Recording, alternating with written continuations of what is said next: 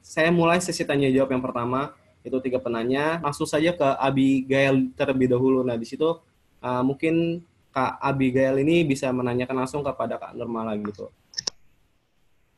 Oke Kak Abi bisa ditanyakan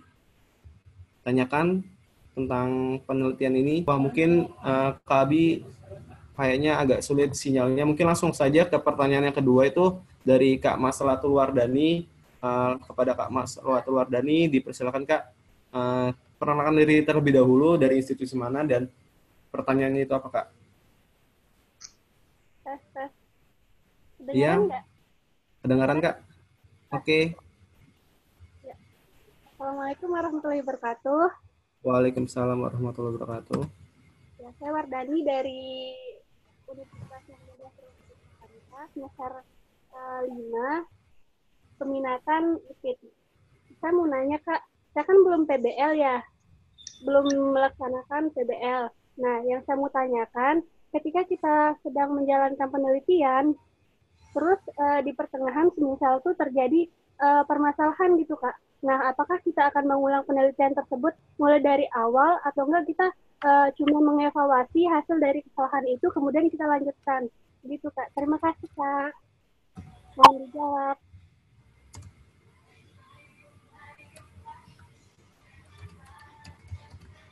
Oke, kepada Kak Normala mungkin bisa langsung saja jawab, Kak. Ya. uh, tadi dengan Wardani ya. Uh, ya. ya, terima kasih atas pertanyaannya. Nah, sebelum saya jawab, boleh diceritakan lagi nggak? Uh, maksudnya contoh kesalahannya itu pada saat pengambilan datanya kah? Jadi udah di lapangan ataukah pada saat apa gitu? Boleh uh, dijelaskan lagi gitu.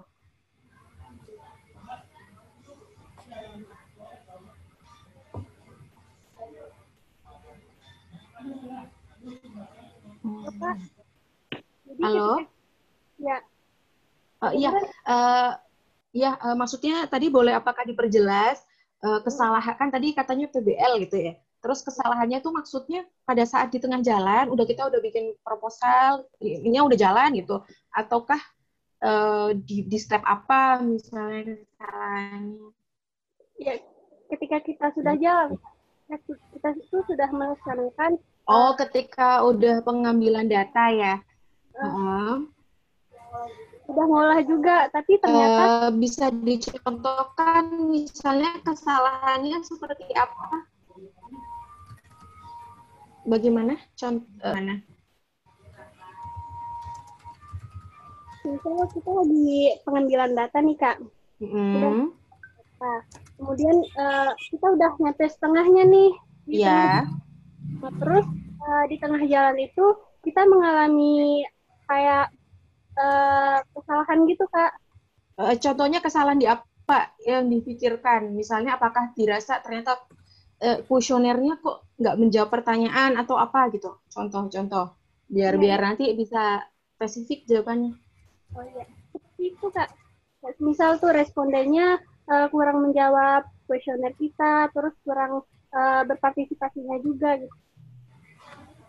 Uh, oh, jadi kayak gitu. Nah, uh, jadi uh, nah kesalahan pada saat kita pengambilan data, misalnya ini kuanti mungkin kali ya gitu. Kita kalau kuanti itu kan respondennya sangat banyak. Kalau kita pakai Slovin aja itu udah rentang 350 ke atas sampai 450 itu itu banyak gitu.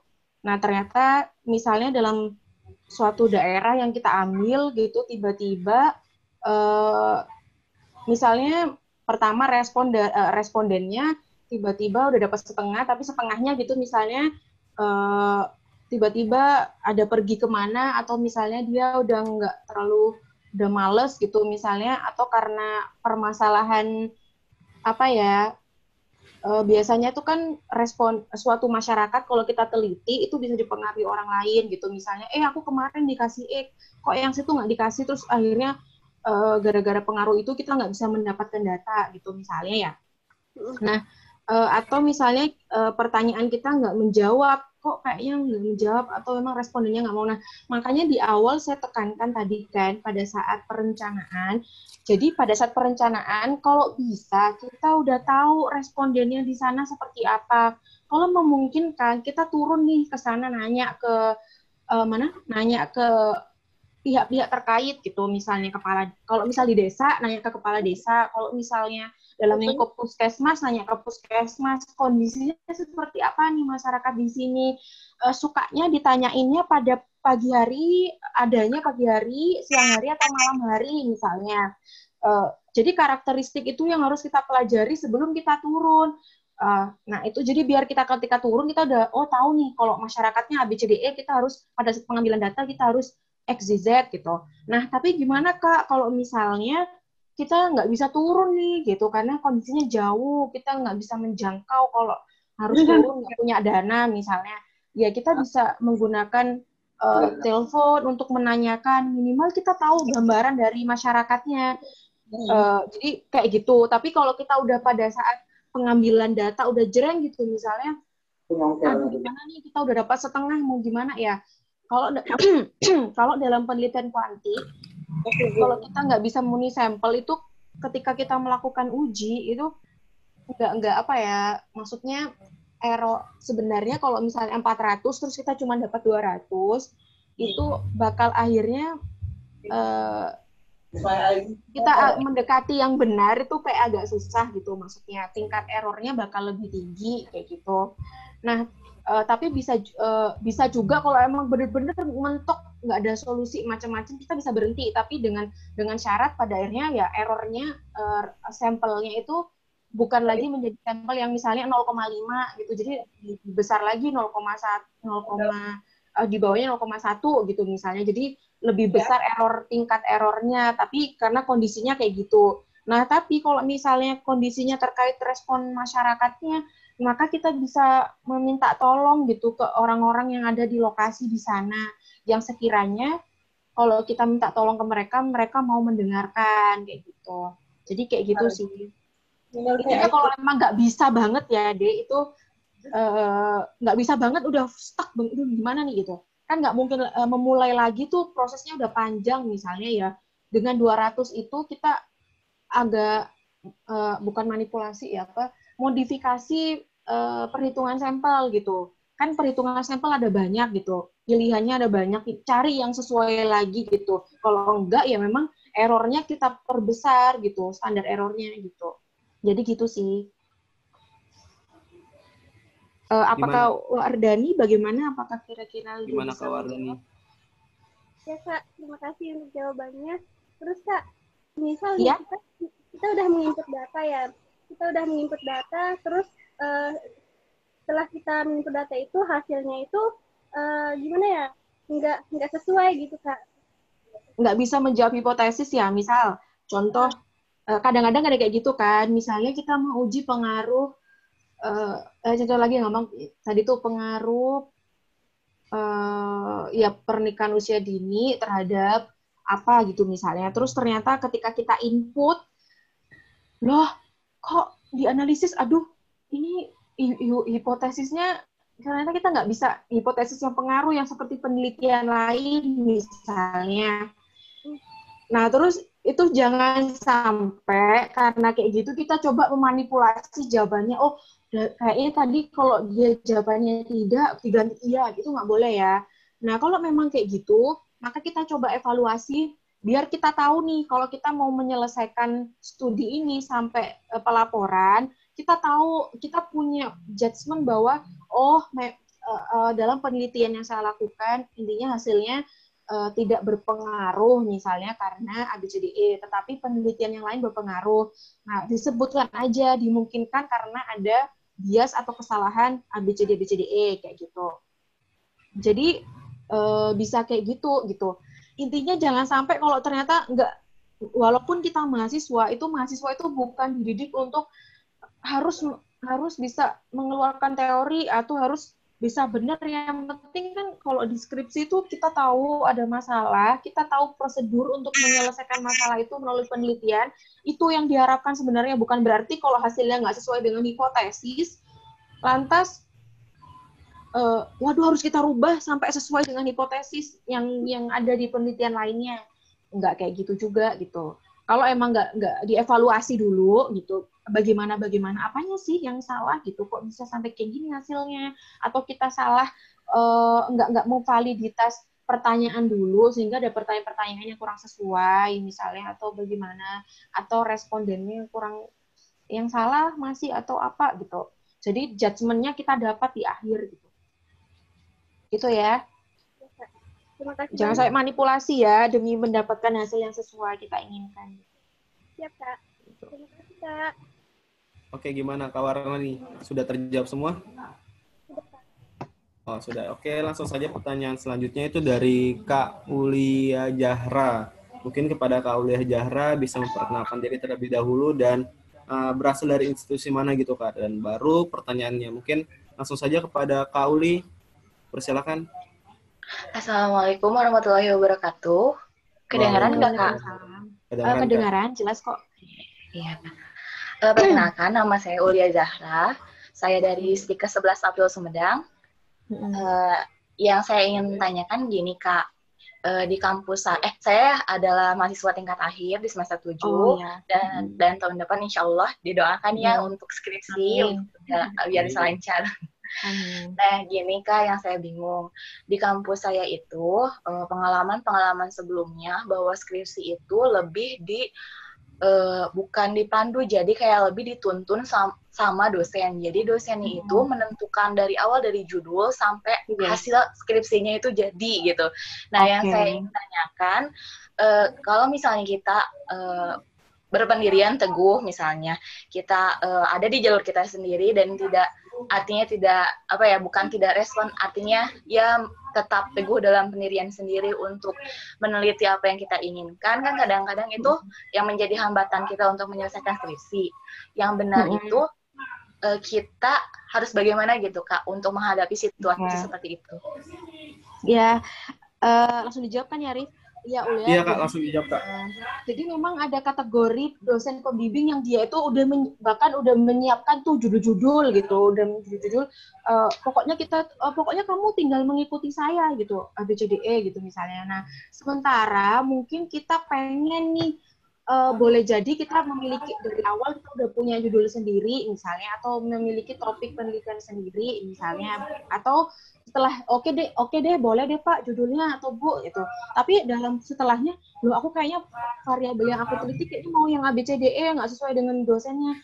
Nah menurut saya dosen itu tidak akan sampai mengekang banget kamu harus APJDE asalkan kalau misalnya kita mau berubah dari yang diminta dosen kita punya ini eh, kita udah punya dasar pertimbangan yang udah kita cari macam-macam jadi pertimbangan kita tidak misalnya berpendirian teguh. Jadi sebenarnya bukan berpendirian teguh gitu sih. Maksudnya mempertahankan keinginan kita untuk meneliti yang berbeda dari yang disarankan dosen.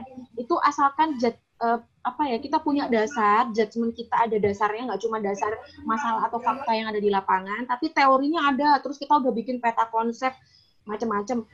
Menurutku nggak akan dosen itu melarang gitu. Menurutku kayak gitu. Uh, itu kejadiannya kemungkinan ini aku nggak tahu ya dek ya kejadian di stikes di sana kemungkinan ditolaknya usulan dari kita itu mungkin karena kita belum kita udah menolak duluan mengajukan pendapat tapi kita nggak kuat gitu. Kenapa kita apa boleh nggak ganti? Tapi kenapa kamu ganti? Misalnya kita nggak bisa ngejawab dosennya. Jadi wajar kalau misalnya dosennya nggak menerima itu gitu. Jadi seperti itu gitu. Bukan berarti dosen itu pada akhirnya membuat kita harus mengikuti beliau kecuali misalnya memang beliau pengen kita lebih enak jadi ikuti aja alurnya. Ada yang memang kayak gitu gitu ini ada juga eh, salah satu hal yang pada akhirnya saya sendiri pengalamanku saya saya sendiri yang tidak berpegang teguh pada penelitian yang harus saya lakukan jadi uh, saya oh, waktu itu waktu kuliah saya ingin meneliti jadi penelitian saya itu case control kata dosen saya itu sampai setahun saya nggak bisa nih setahun karena saya harus lulus cepat dalam waktu sebulan karena mau ikut pencerahan Nusantara. Jadi akhirnya dosen menyarankan kamu kamu pakai biostat murni gitu. Nah itu bisa juga. Saya akhirnya kan nggak berpegang teguh kan pada penelitian yang saya inginkan, tapi saya melihat bahwa uh, uh, hal saya tidak bisa melakukan ABCDE sehingga akhirnya saya mengganti semuanya ke C gitu. Itu bisa dilakukan yang penting sebenarnya semuanya tuh punya alasan yang bisa dipertanggungjawabkan secara ilmiah karena ini ilmiah kan forum uh, kegiatannya gitu. Gimana Jadi gitu ya Ulia gitu. Halo Kak, Kak Uli gimana? Iya, ya udah makasih. Nah, gitu ya. Iya, iya. Uh, tadi Kak Abigail udah bisa masuk lagi atau gimana ya? Kayaknya belum masuk lagi deh. Uh, mungkin ini aja kita ganti penanyanya yaitu dari Kak Yosa Yosali. Nah, mungkin kepada Kak Yosali bisa uh, memperkenalkan diri terlebih dahulu dan dari institusi mana, baru uh, pertanyaannya itu apa Kak? Uh, mungkin kepada Kak Yose, Yosali dipersilakan.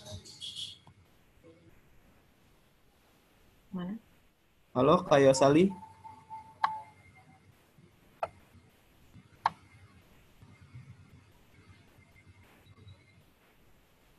Halo Kak.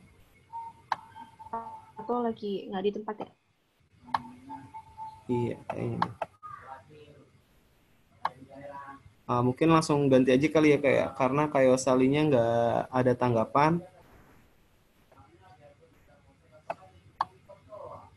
Kita langsung ganti. Kak Sri Nur oh, Anggra ini kayaknya sinyalnya di Kak. oh sinyalnya nggak kurang nah, mungkin bisa diketik aja kak kalau misalkan sinyalnya agak kurang jadi nanti saya bantu untuk bacakan pertanyaan kakak gitu apa tadi kayaknya sudah deh di atas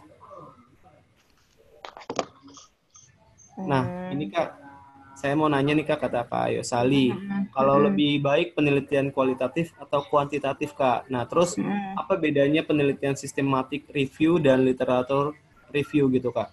Mungkin itu hmm. pertanyaannya kak. Uh, ya jadi uh, yang pertama lebih baik mana penelitian kuali sama penelitian kuantitatif. Uh, ini nggak ada yang lebih baik atau kurang baik? Ya tergantung kita masalah bukan menjawab gitu misalnya. Jadi seperti itu. Nah, tetapi oh, uh, menurut saya pribadi, uh, uh, saya cenderung uh, kan, halo? Halo kang, tadi suaranya uh, iya. sempat nggak oh. jelas. Ya, uh, jadi nggak uh, uh, ada yang lebih baik atau lebih buruk, tergantung uh, masalah kita apa gitu. Jadi masalahnya uh, kalau memang masalahnya itu uh, lebih baik di kuali ya kuali, kalau emang itu sesuai dengan kuanti ya kuanti tergantung gitu.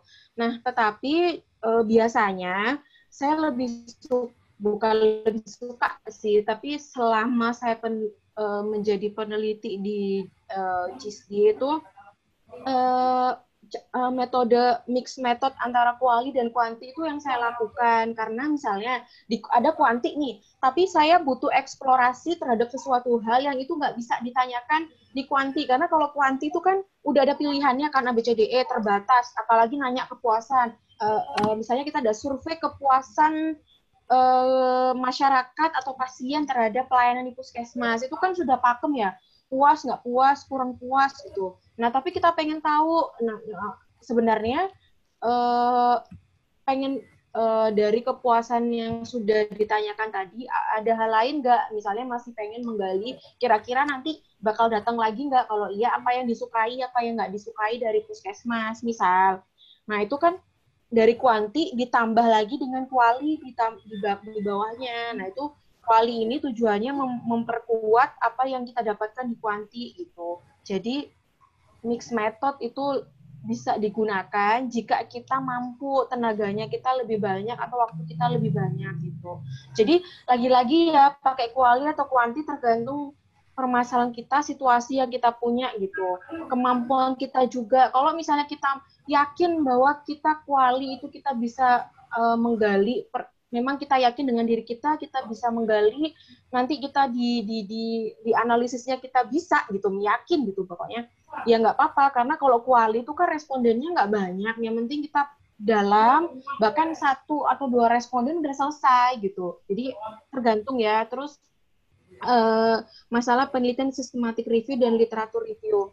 Jadi uh, sebenarnya keduanya itu bisa saling apa namanya saling melengkapi ya gitu. Uh, cuman perbedaannya itu pada prosedurnya aja. Kalau literatur review itu biasanya juga mengarah ke aduh uh, kayak kayak meta analisis jadi jadi uh, ada banyak literatur. Nah dari situ misalnya kita pengen tahu faktor yang mempengaruhi uh, tingginya kematian ibu gitu. Jadi kita nyari sampai 50 literatur uh, kita kaji kita lihat gitu uh, penyebabnya apa aja di situ nah kita kelompokkan pada hasilnya di penelitian A apa hasilnya di penelitian B apa sampai kita jajarin semuanya terus padanya kita bisa ketemu gitu jadi kayak gitu sih.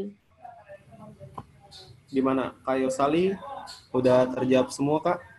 Uh, cuman uh, nanti gini ya terkait penelitian sistematik review dan literatur review itu kayak uh, uh, agak beda sendiri. Jadi uh, kalau mau dibahas menarik sih karena uh, penelitian yang sistematik review dan literatur review itu kita nggak ini kita nggak pakai turun lapangan gitu loh. Tapi tantangannya kita harus menemukan penelitian yang banyak, yang kredibel gitu. Terus kita menganalisis dari itu semua. Bisa cepet sih teman saya aja yang kuliah menggunakan itu lulus lebih cepat gitu.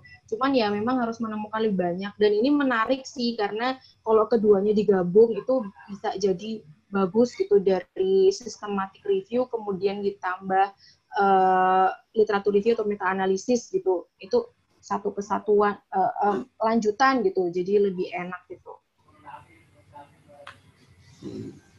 oke gimana kak Desali? Mungkin sudah pas atau belum nih kak? Kayaknya sudah deh. Uh, langsung saja kita buka sesi tanya jawab yang kedua. Tapi uh, saya ingatkan kembali kepada teman-teman yang belum memfollow akun IG kita silakan memfollow akun IG kita yaitu di jago preventif ya. Sekali lagi di jago preventif